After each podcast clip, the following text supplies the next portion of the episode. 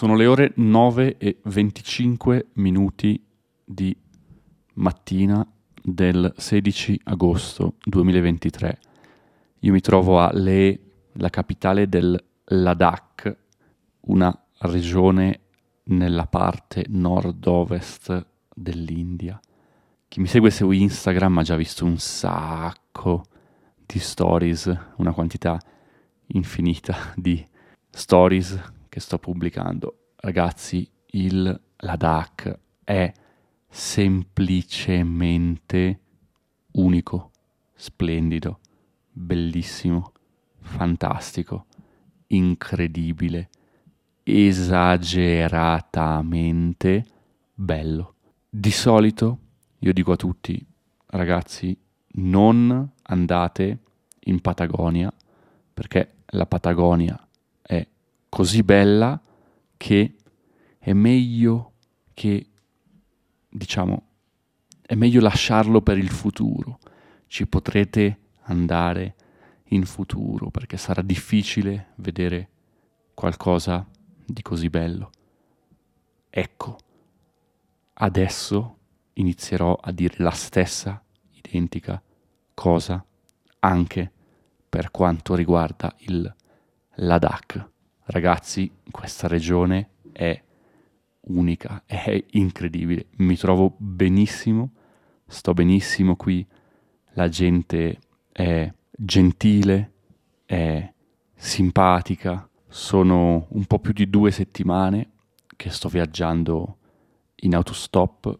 Adesso mi sono fermato 4-5 giorni nella capitale per riposarmi un po', esplorare appunto questa splendida cittadina di 30.000 abitanti e che si trova a 3.600 metri sul livello del mare.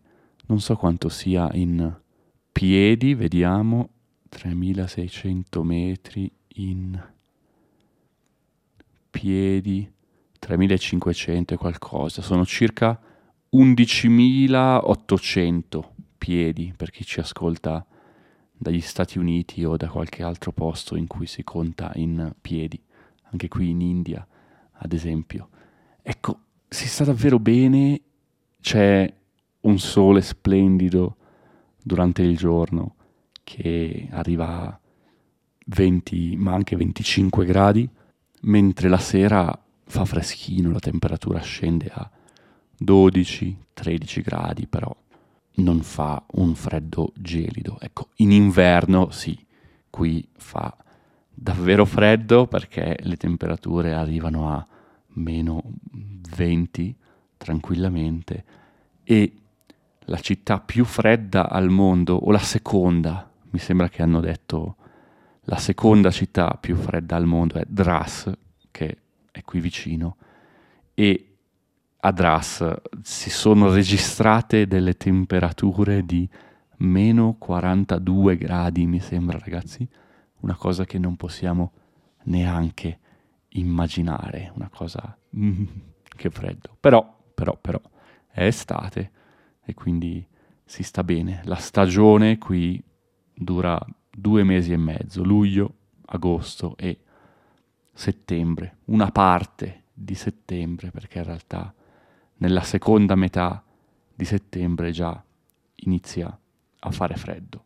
La città è una città, diciamo, buddista, tutta la regione è buddista tibetana, quindi è una specie di piccolo Tibet, potremmo dire, perché ovunque ci sono monasteri buddisti tibetani, ci sono tantissimi, tantissimi rifugiati che sono dovuti andare via dal Tibet a causa dell'oppressione cinese e che adesso vivono in Ladakh, quindi in mezzo alle montagne ci sono le bandierine colorate, le classiche bandierine che c'erano anche in Nepal, che ci sono anche in Tibet, che rappresentano gli elementi.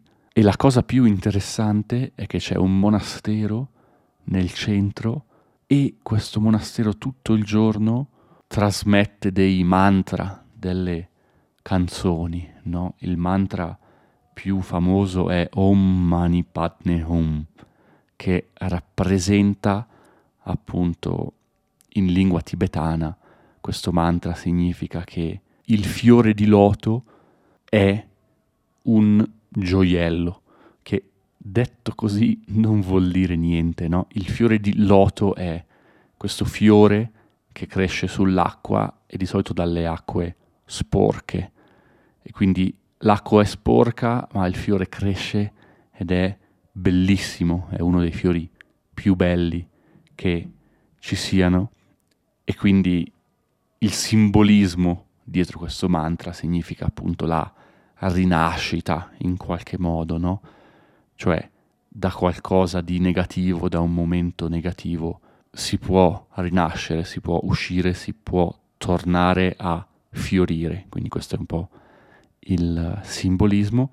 E dicevo, la cosa simpatica, la cosa divertente è che nel tempio, nel monastero, c'è un megafono, no? Il megafono è quello che serve per parlare ad alta voce. Ragazzi, ragazzi, eccoci, eccoci, megafono.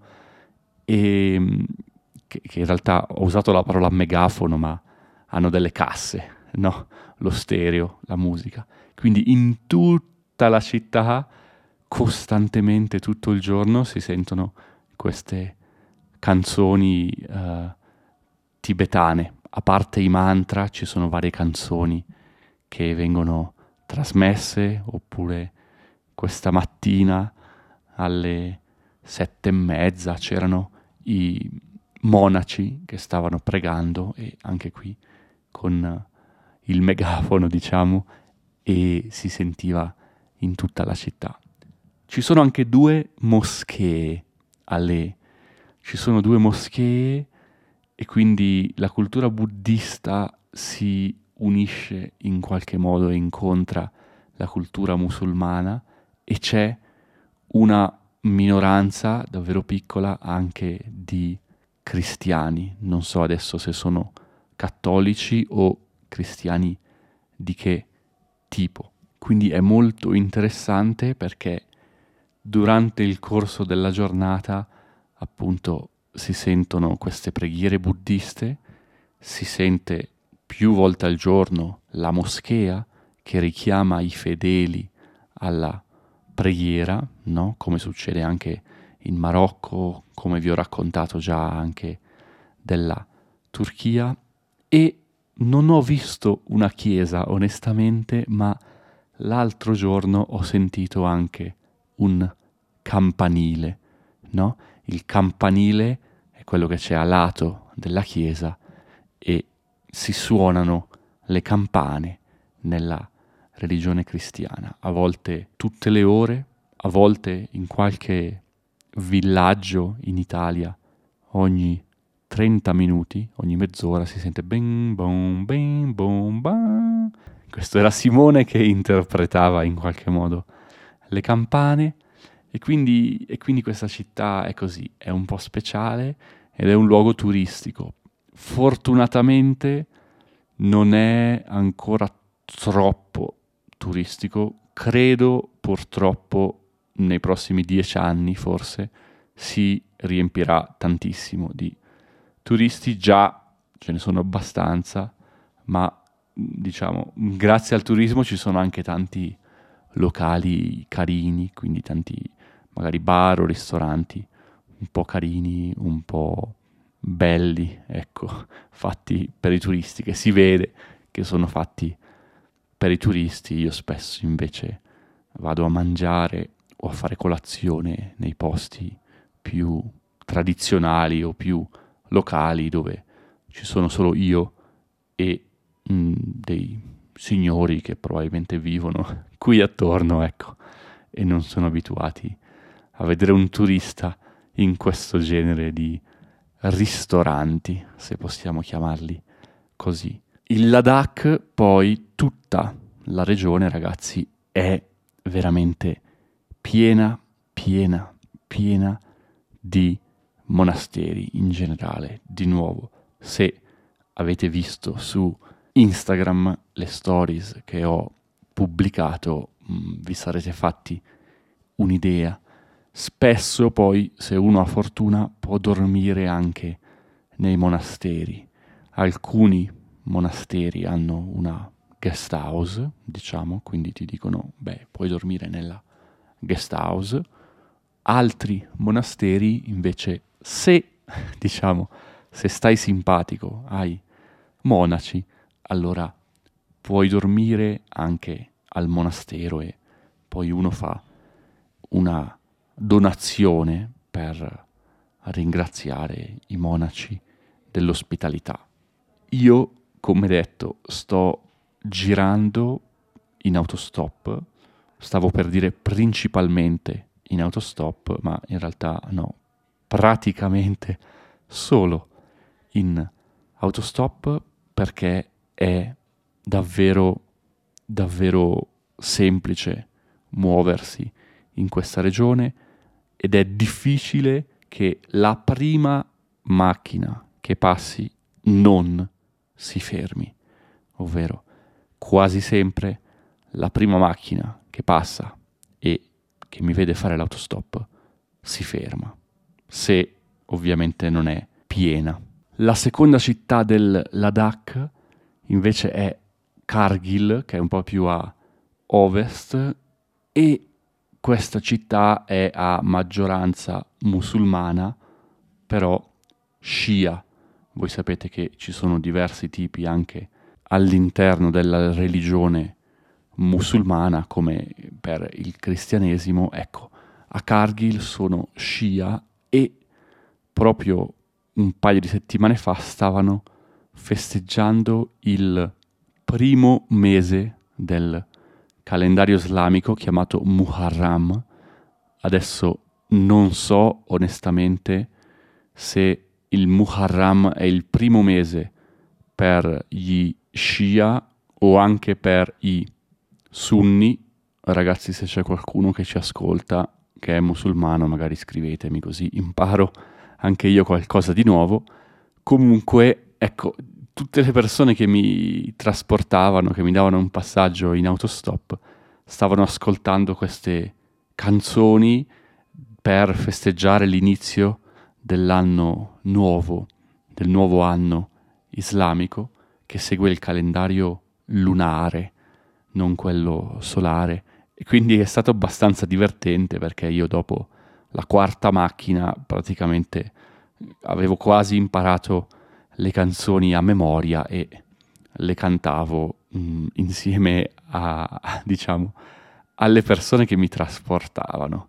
Mi ricordo questo, questo ragazzo che aveva avuto un po' più di vent'anni e ha messo su una canzone, ha iniziato a cantare e eh, mi ha invitato a cantare e voleva a tutti i costi fare un video in macchina mentre stava guidando di, diciamo, me che cantavo queste canzoni insieme a lui, mentre il padre, seduto dietro in auto, gli diceva guarda la strada, stai attento, non cantare, non fare video con Simone di te stesso che canti le canzoni del Muharram. Quindi è stata un'esperienza abbastanza interessante e abbastanza divertente, devo dire. La maggior parte delle persone che però mi ha dato un passaggio, ecco, erano camionisti ed è anche qui culturalmente molto, molto, molto ragazzi interessante perché per entrare nel camion in India si tolgono le scarpe quindi come se uno entrasse in casa, di fatto.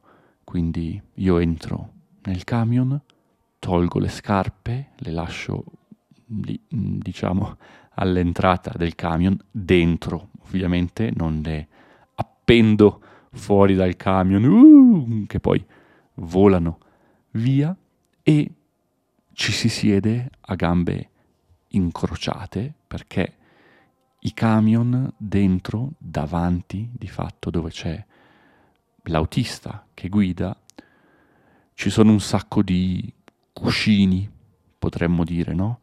dove uno si può sedere con tranquillità e il camion diventa in qualche modo un po' la casa quasi dell'autista perché ha davvero di tutto. Ha delle bombole di gas che a livello di sicurezza mm, ecco, potrebbe essere un problema perché se il camion fa un incidente, le bombole di gas.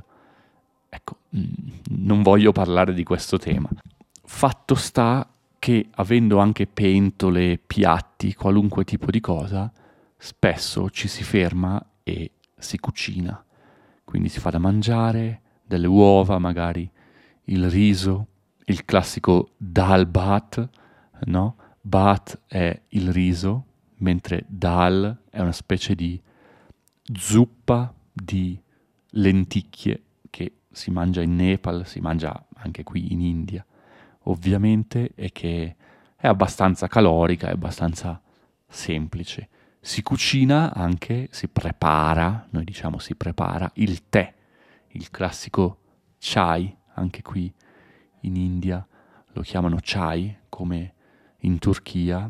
Mm, ascoltatevi gli episodi ragazzi sulla Turchia perché sono interessanti. Ne ho parlato anche nel, nel libro di un, un, incontro o due che giravano, diciamo, intorno al chai, al tè. E quindi è molto semplice, diciamo, viaggiando con i camionisti, fermarsi, mangiare qualcosa, poi si, si riparte. Io magari se c'è un piccolo negozio, ecco, li invito per un, per un tè o li invito io a pranzo, mangiamo qualcosa insieme.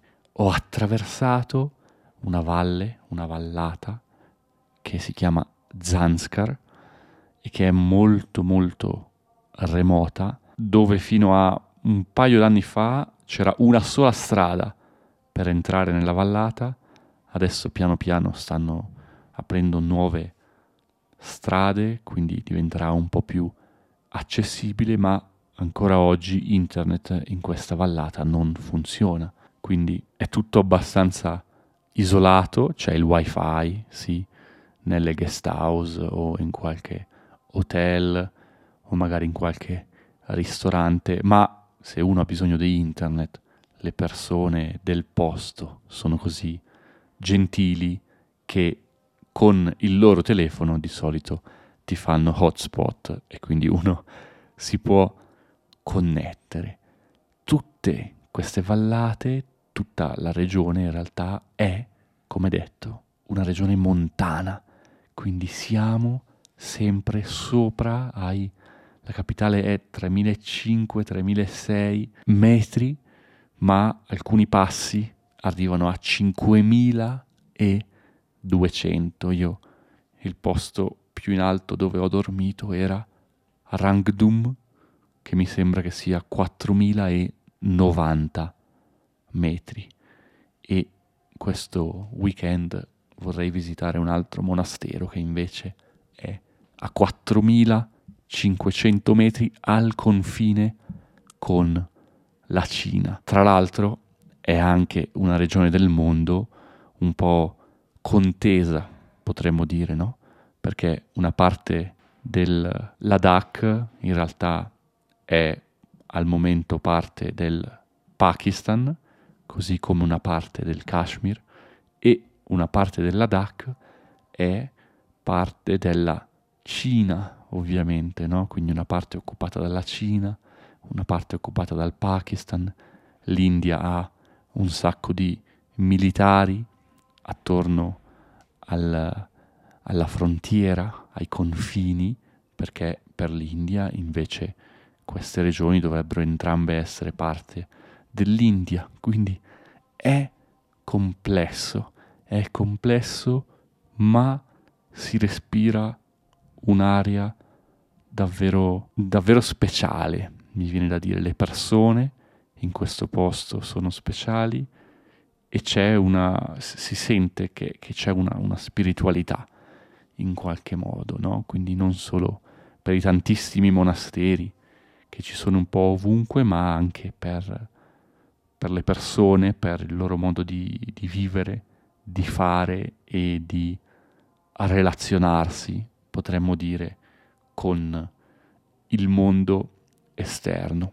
Io volevo restare in Ladakh solo una decina di giorni, ma come avete già capito, mi sa che resterò per un bel po' di tempo in più di quanto, ecco, di quanto avessi inizialmente pianificato. Per oggi, ragazzi, dal Ladakh è tutto. Se vi è piaciuto questo episodio, vi prego mandatelo a un amico o a qualcuno che sta studiando l'italiano su WhatsApp, su Facebook, sui social media, come volete. Io vi ringrazio di cuore, vi abbraccio, vi abbraccio forte e ci sentiamo la settimana prossima. Ciao ragazzi, statemi bene.